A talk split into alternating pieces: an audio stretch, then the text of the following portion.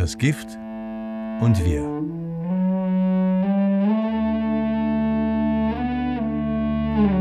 Biostiftung Schweiz im Gespräch. Mit Matthias Forster.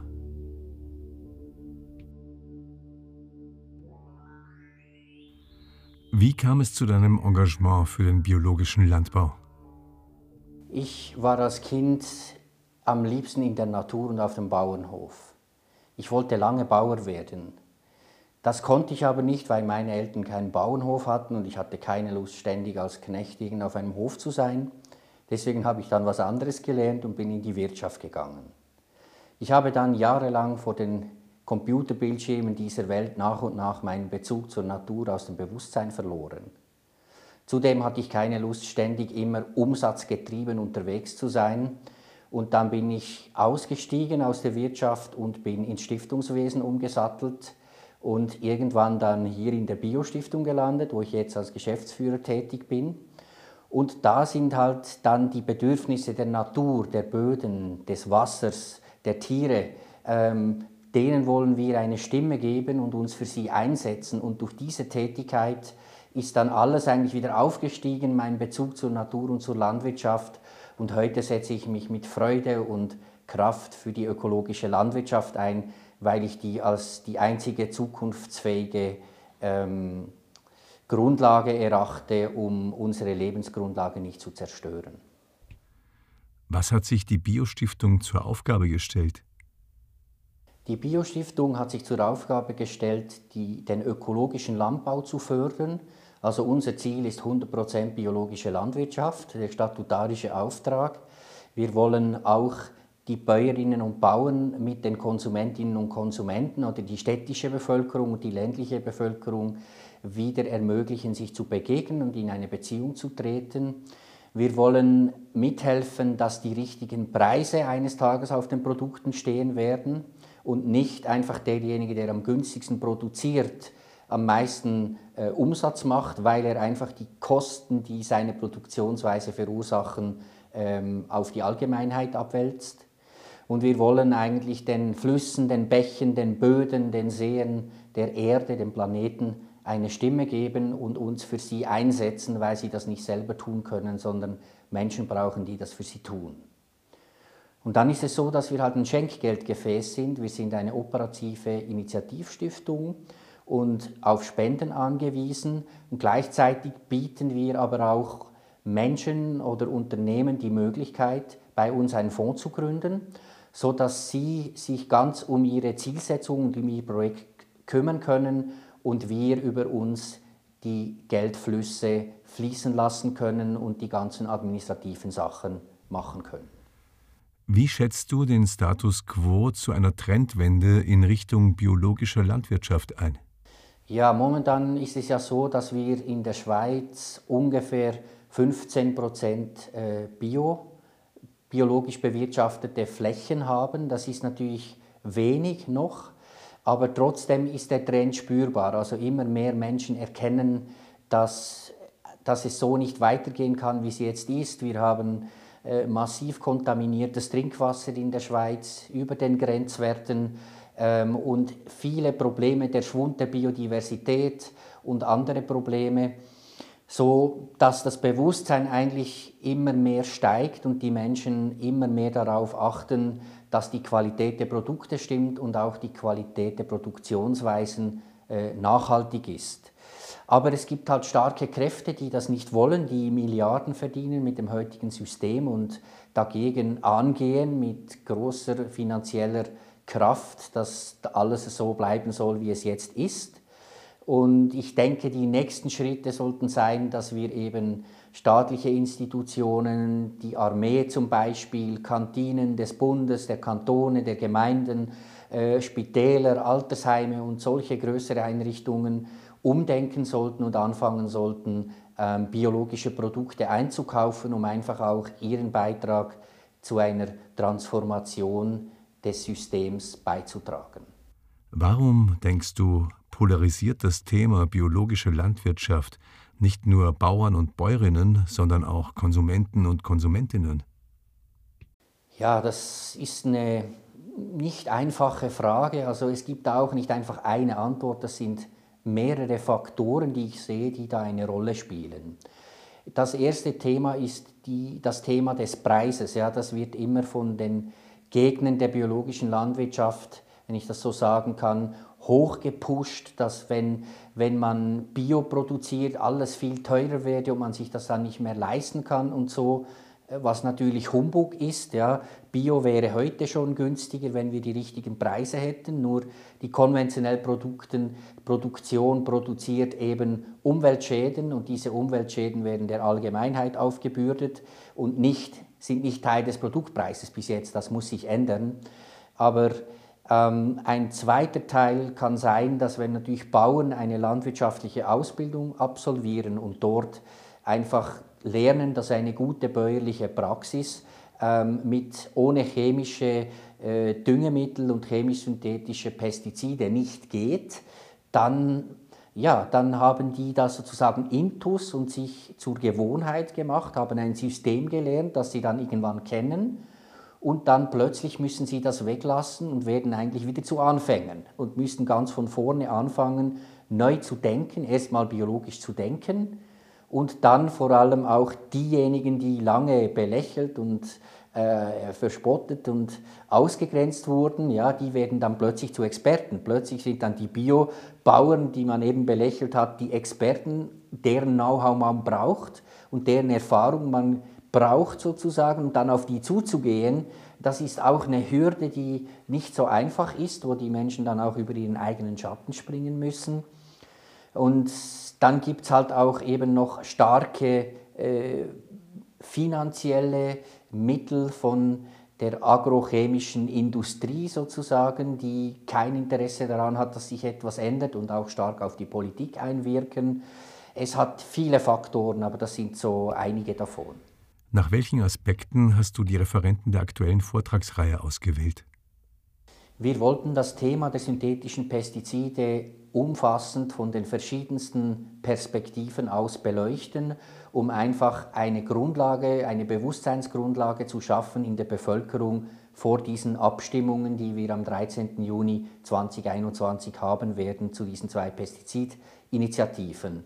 Und da haben wir einfach geschaut, welche Bereiche sind wichtig. Da gibt es die menschliche Gesundheit, da gibt es die Gesundheit der Böden, das, die Reinheit des Wassers, das Biodiversität ist ein Thema. Verschiedene Aspekte wollten wir beleuchten und haben dann einfach geschaut in den verschiedenen Bereichen, welche Menschen haben sich dort verdient gemacht, haben sich gezeigt durch Fachkompetenz und Wissen und haben dann so versucht, einen möglichst breiten, guten Mix zusammenzustellen. Du triffst immer wieder Wissenschaftler, Bauern, Visionäre, die sich mit diesem Thema beschäftigen.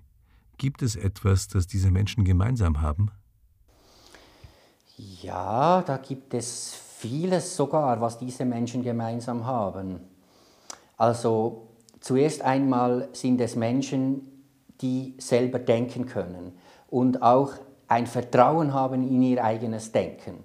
Also die sich eine eigene Meinung bilden können, die sich breit informieren, also in den Leitmedien, aber auch in alternativen Medien, um sich möglichst einen umfassenden Überblick und verschiedene Perspektiven auf die Themen äh, erarbeiten und dann auch eben systemisch und in größeren Zusammenhängen denken wollen und irgendwann dann auch denken können.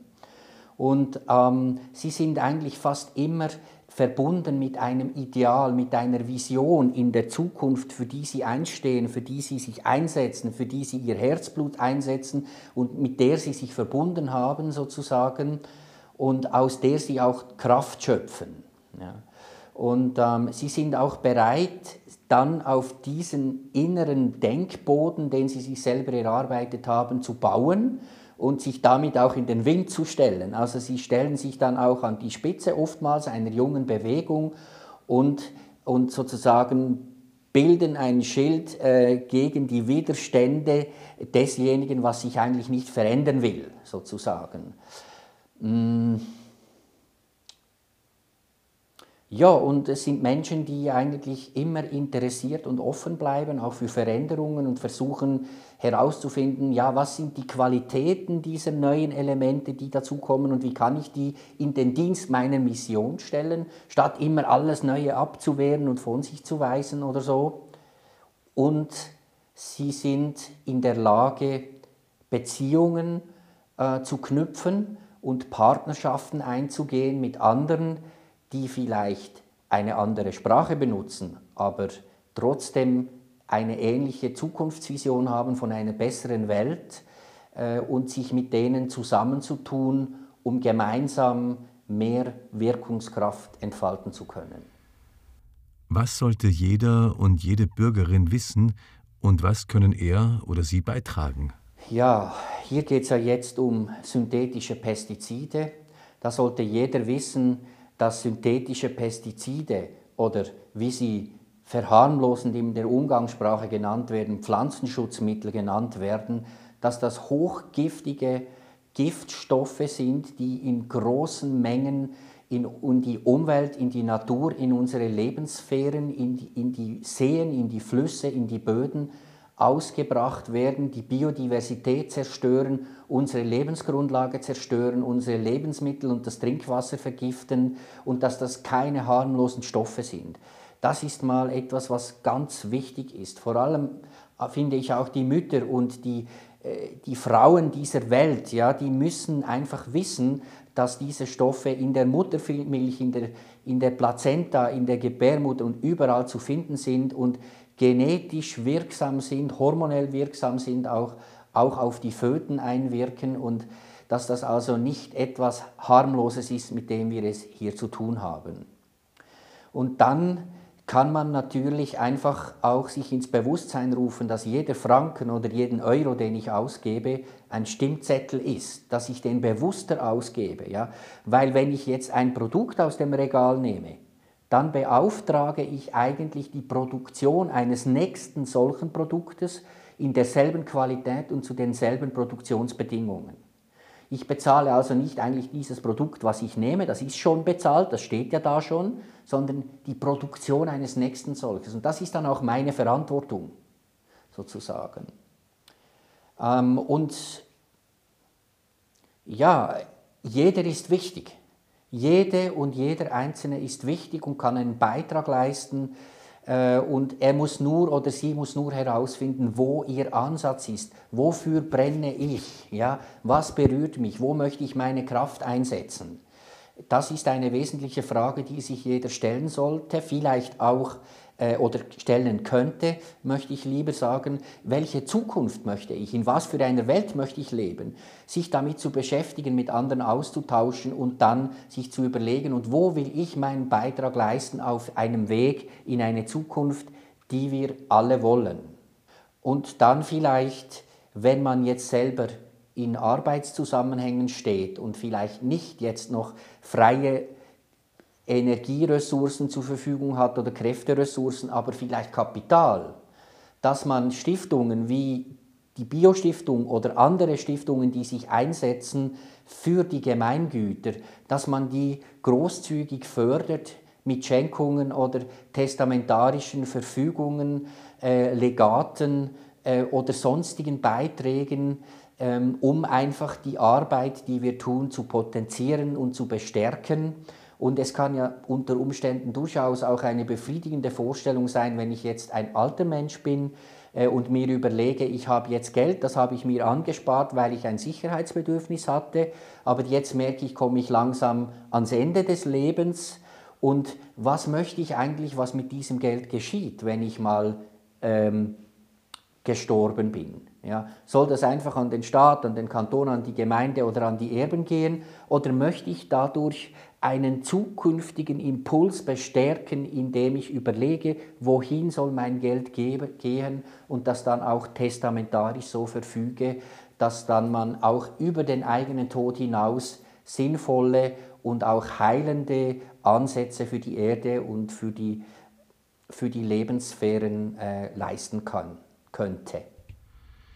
Kann man eine Brücke zwischen den Chemiekonzernen, den Vergiftern, und den Visionären, die für einen totalen Ausstieg arbeiten, schlagen? Wie könnte die aussehen? Ja, das ist eine schwierige Frage.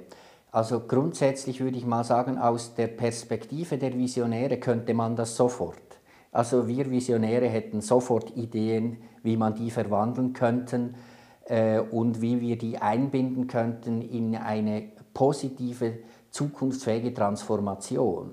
Nehmen wir mal an, ein Konzern, ein größerer Konzern, einfach ein Beispiel wie Syngenta, ja, die eine unglaubliche äh, finanzielle Power haben und die ein unglaubliches Wissen haben und eine große Forschungskompetenz und, und ein Forschungsequipment, wenn die sozusagen sagen würden, wir sehen, dass diese Produkte äh, nicht so harmlos sind, wie das einfach früher gedacht war, sondern dass da wirklich grundlegende Schädigungen entstehen.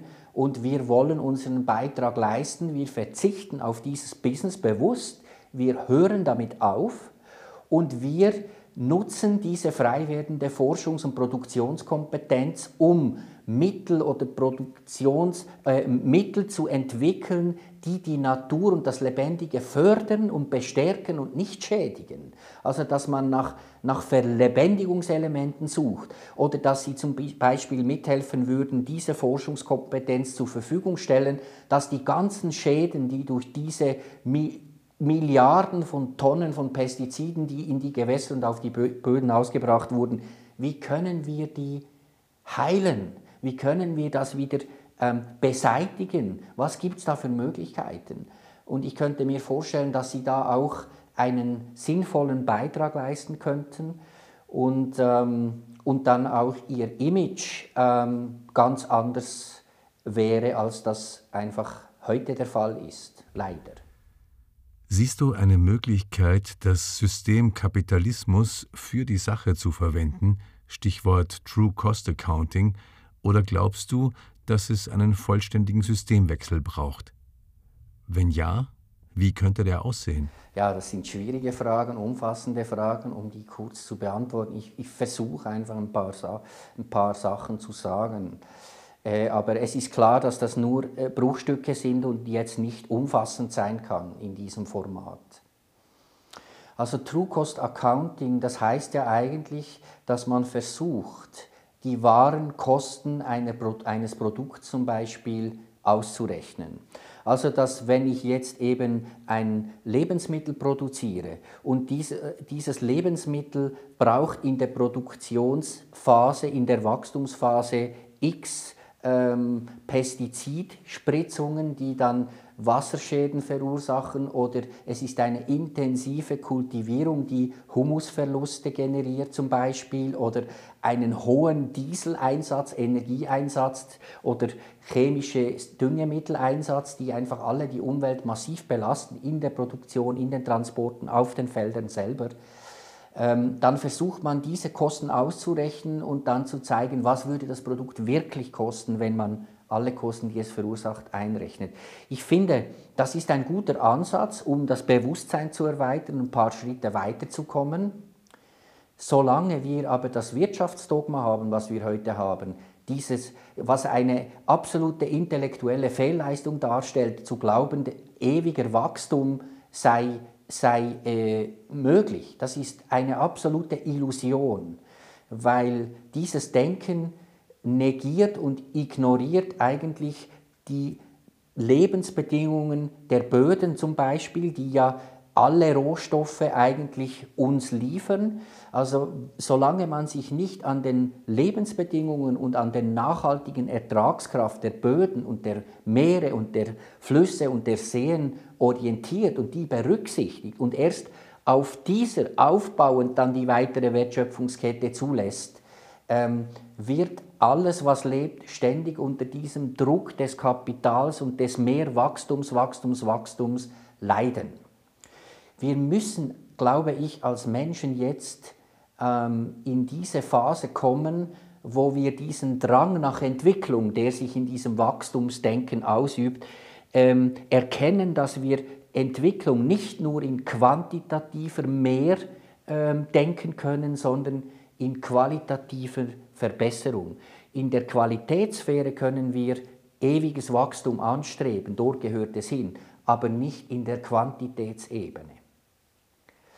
Und insofern Ich möchte ja ganz besonders auch noch auf diese Richtigrechnen in der Landwirtschaft Methode von Christian Hiss und seinem Team der Regionalwert AG Freiburg entwickelt wurde, hinweisen, weil dieser Ansatz, der eigentlich wieder beim Menschen und seiner Leistung ansetzt, also der, der, der will nicht den Wert einer Feldlerche monetarisieren und fragt, wie viel ist der Wert einer Feldlerche. Das ist eigentlich absurd.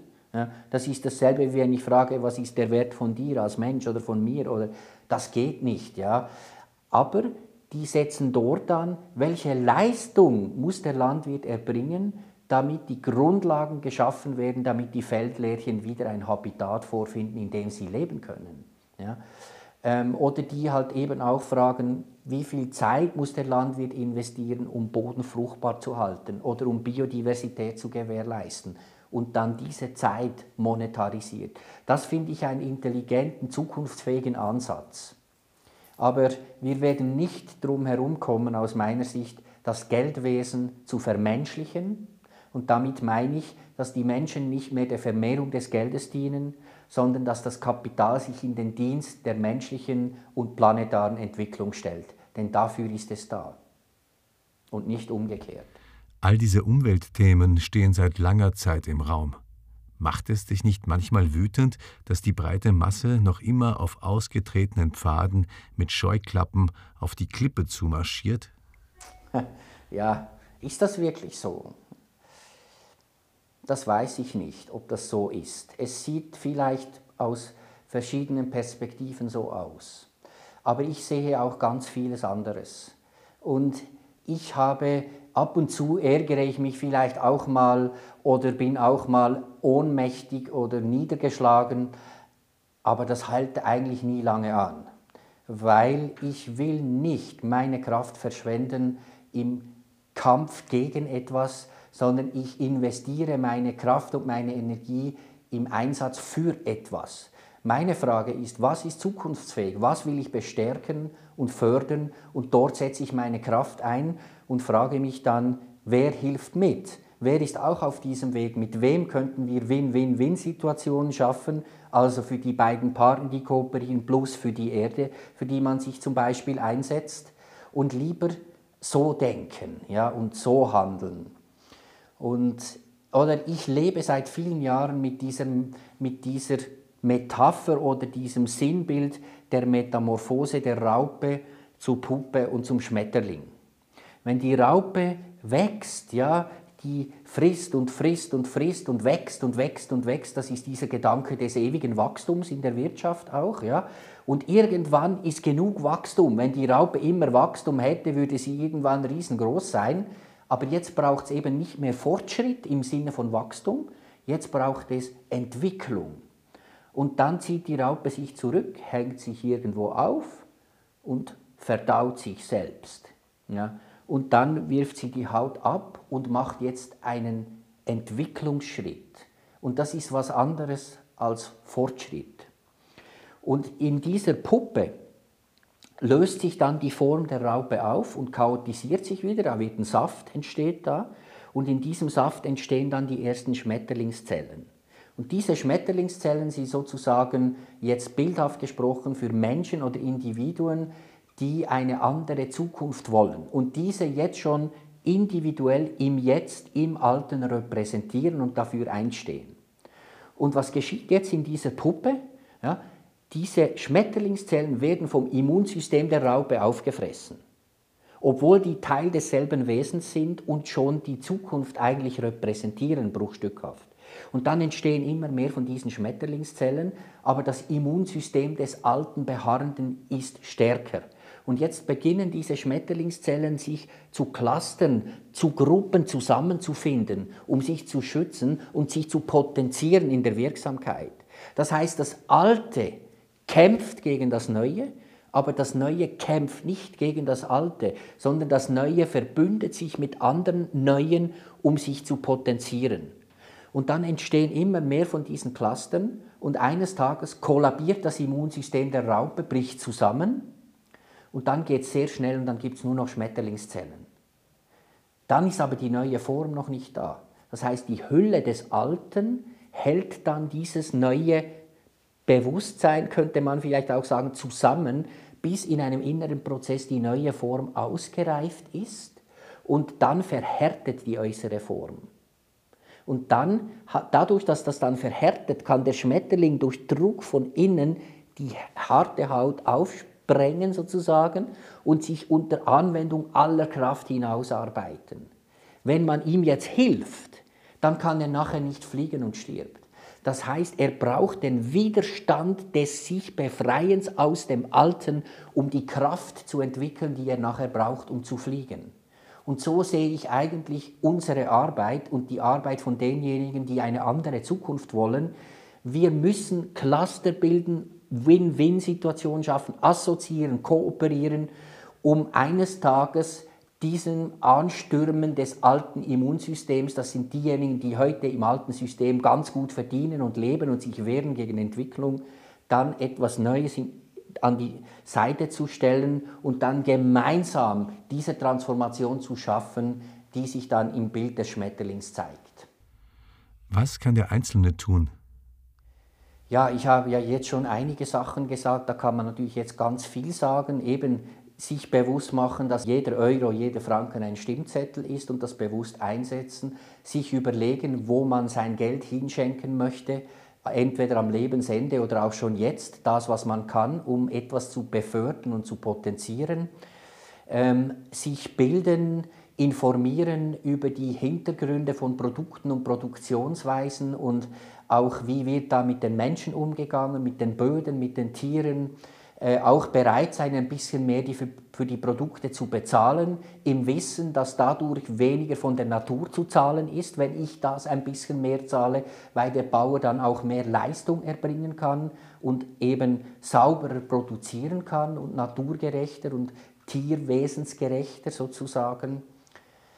Ähm, es gibt ganz vieles, was man tun kann. Man kann sich beschränken, man kann sich bei allem überlegen, brauche ich das jetzt wirklich oder nicht? Brauche ich jetzt wirklich ein drittes Handy in diesem Jahr, nur weil es das Neueste ist? Oder vielleicht auch nicht, ja? tut es mein Altes noch?